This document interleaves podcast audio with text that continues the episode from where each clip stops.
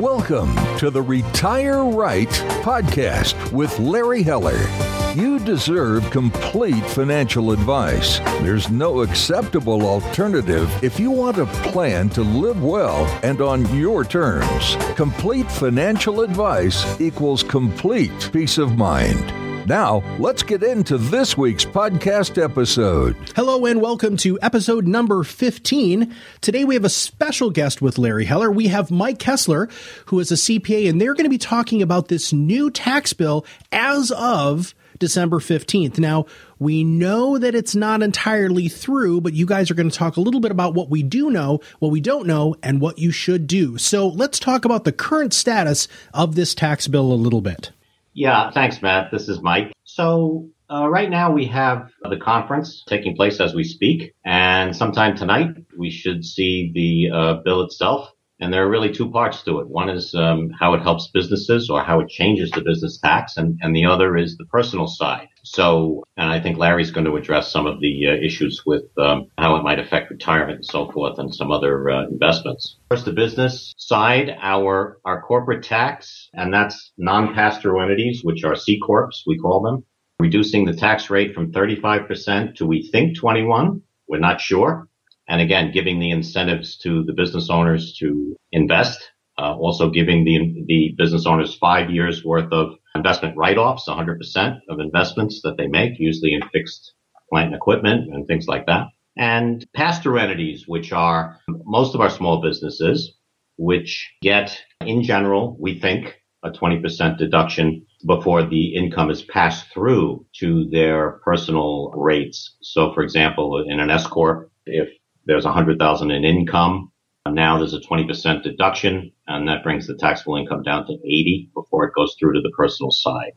So that's really the business uh, aspect of it. Quick, uh, quick summary. Again, we don't know yet on the on the bill itself. So well, we're, Mike, we're waiting. If you don't mind, if I ask, uh, I've heard some rumblings that the uh, for pass through entities itemization is potentially on the chopping block. Is that fair? I don't see that. I think they took that out, if I'm not mistaken, Matt. But we'll have to see. It's possible there's something in there because what this has to be is not revenue neutral, but what they call the the 1.5 trillion dollar mark. It can't add to the deficit more than 1.5 trillion over the 10 years or eight years or whatever we're talking about here. So it's 10 years. So they may, in fact, put some sweeteners in there or change some things to, if, if, to get it below that 1.5 so they can actually pass this with 50 votes. Gotcha. Okay. So Larry, what sort of things are going to affect the uh, general public? Well, uh, from individuals, so one of the, the biggest concerns is limiting your property taxes and eliminating the state and local taxes. The, the last that I had seen was they were going to cap the combination of state, local, and property taxes at $10,000. So, you know, it, it's still not sure what the breakdown is going to be, especially for those of us that live in high tax states such as New York and California and Connecticut. Uh, are people going to pay more or less? And which people are going to be paying more or less? The middle income, the upper middle income? Uh, they did compromise a little bit that they lowering the top bracket. It looks that way from 39.6 to 37 percent. So that should help out. I mean, we've been getting calls from our clients saying, am I going to pay more? What should I do? And we still have to look at the bill and see what's going to, what's going to happen. But it's going to be an interesting 2018. And one of the things that individuals should know is that the withholdings are not going to be able to be adjusted, at least in January.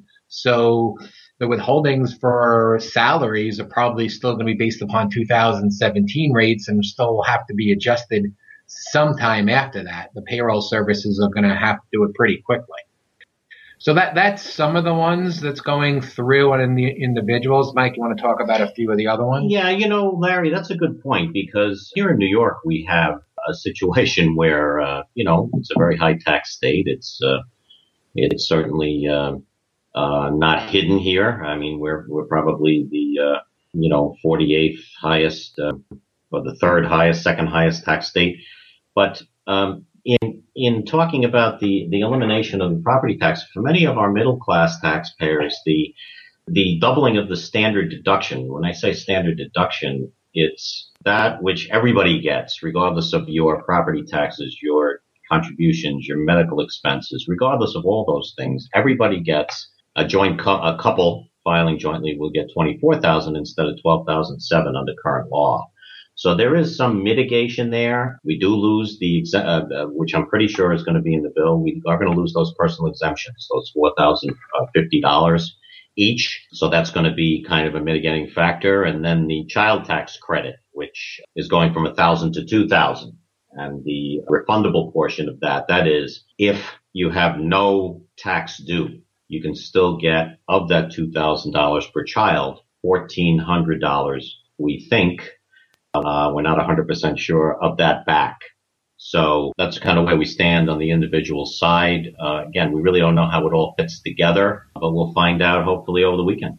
Let me add one other thing that looks like is going to happen here on some of the individual side. So it looks like the mortgage deduction right now, it's a million dollars is going to be so any new homes purchased after November when they first proposed this bill will be capped at a $750,000 mortgage. So not are you also losing the state and local deductions or being capped at $10,000. Now anyone who's buying a new home may not be able to deduct the full amount of their mortgage. So what is going to happen to property values in, in a lot of these high states?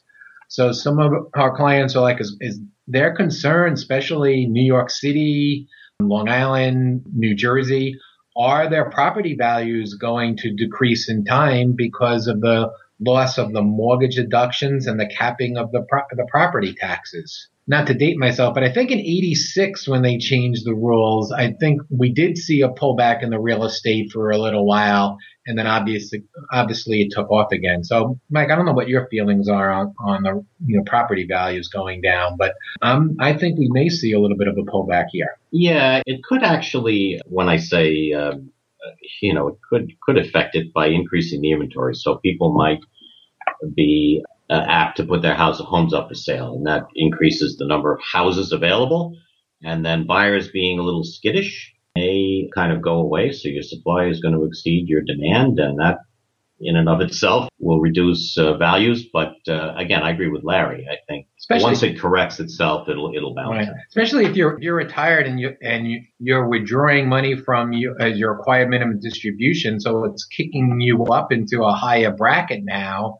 And all of a sudden, you no longer can withdraw your deduct your state and local taxes you may say, huh, you know what? I'll look to go to a tax free state such as Florida where I don't have to pay state and local taxes, where maybe I was on the fence before. So now as the generation gets older, now like, like Michael said, now if, a lot of these decide to jump ship, more inventory can come on. Younger people can't afford the homes because of the mortgage deduction. And we could have a, you know, a spiraling effect. I hope not, but it's it, it, that could possibly happen. Yeah, and you know, Florida just passed New York, so New York is now number four in population. Florida is number three. So, I mean, everybody hears about Florida, but of course, there is a re you know redistribution of population going on, and, and uh, also, um, you know, New York will lose representation. But I think, you know, hopefully uh, legislatively and, and at the state level will take a good hard look at, at the tax burden and New York does, you know, have reportedly more services than say West Virginia, but you know, we uh, uh, and some other states, but but we certainly have the highest, one of the highest taxes. So maybe that'll force actually taking a look at the the entire situation. And again, as people leave, uh, your tax base is going to shrink and be distributed amongst fewer, so uh, fewer taxpayers. So that's that's a concern. So, Michael, so we've been getting some questions. I'm sure you have too. Is what moves should clients make before the end of the, the end of this year?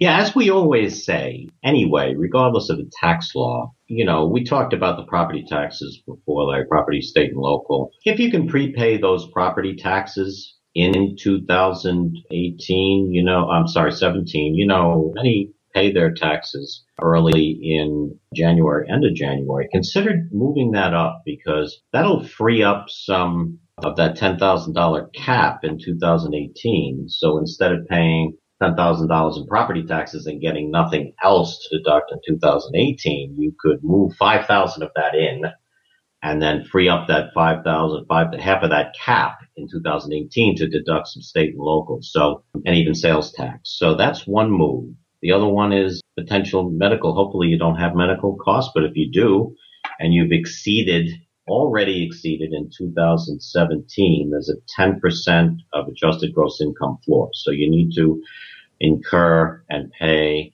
10% of your adjusted gross income in medical costs before you can deduct dollar one. But if you're already over that limit in 2017, consider um, getting those uh, costs into 17 because again, that'll free up in 2017. And we're hearing that the bill is going to provide only a 7.5% cap I'm sorry, floor for medical expenses in 2018.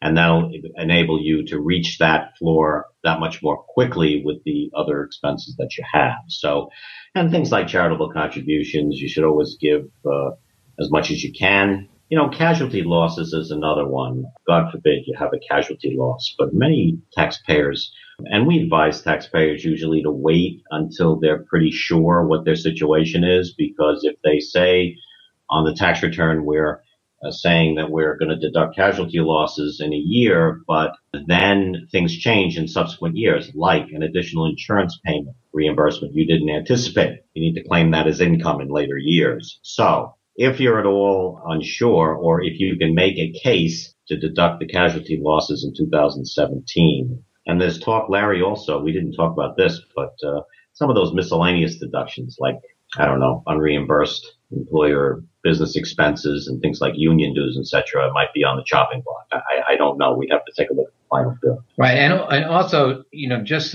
you should always check with your tax accountant, or feel free to call Michael before making any final decisions.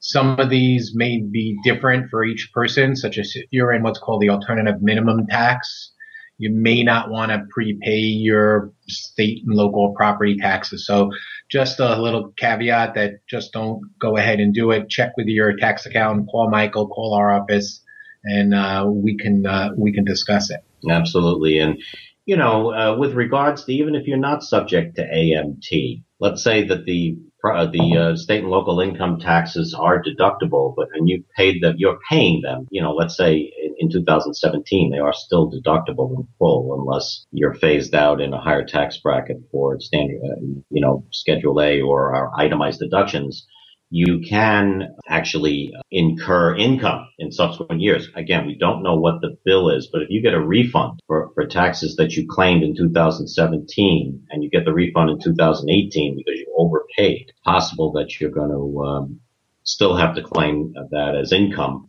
even though the taxes that you pay in that year are not deductible. It's kind of a strange computation probably that is going to be required. Again, we haven't seen the bill. So that's, uh, that's a good point on AMT, Larry. That's a tax preference, the, uh, state and local taxes. So yeah, just be careful there. So let, us talk about some of the changes that is you know, going to happen in 2000, you know, 2018. I'll bring one one up, which is you know, which is basically a financial planning aspect. There, obviously, it's a tax planning aspect, but it appears that the estate tax, the last I read, it's not going away, but it looks like it's going to double from 5.6, I think it is right now, to 11 million dollars. So that's obviously going to reduce significantly how many people get thrown into the state tax area. So it's going to be it's going to be hard. Is that going to stay like that, or is the next administration going to then focus in on that? So how do you plan for the estate taxes,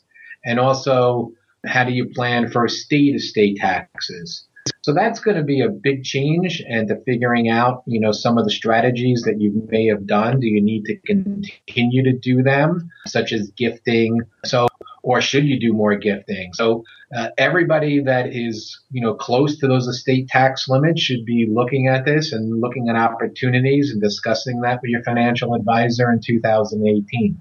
Yeah, absolutely. And you know, Larry, you raised a great point, which, you know, are they going to go away in the next administration? They've made the state tax is, is not going away. It's staying, but the exemption doubling from 5.5 to 5.6. Uh, I'm sorry, 5.5 to 11 million. That's going to expire you know, some say 2024, some say 2025, some say 2026. And that's on the personal side. And then the individual tax cuts that we're talking about here, not on the business side, but on the individual side, are going to expire in either 2025 or 2026, depending upon again, what they have to settle in the final conference. So the business cuts are what we call permanent. They would have to obviously be uh, amended again later, but these actual individual and the estate tax expire. So it looks like they're going to make them expire in an election year and 2026 would be a midterm election. So that kind of is what I think is going to happen, but let's see. You know, one of the other things is, you know, from a planning aspect, from my, you know, from my side, it looks like the FIFO mandate, which I'm not really going to go get into, it looks like that's off the table. That would have changed from a investment standpoint a lot of things where they would be for, you'd be forced to sell your stocks in a first in first out method.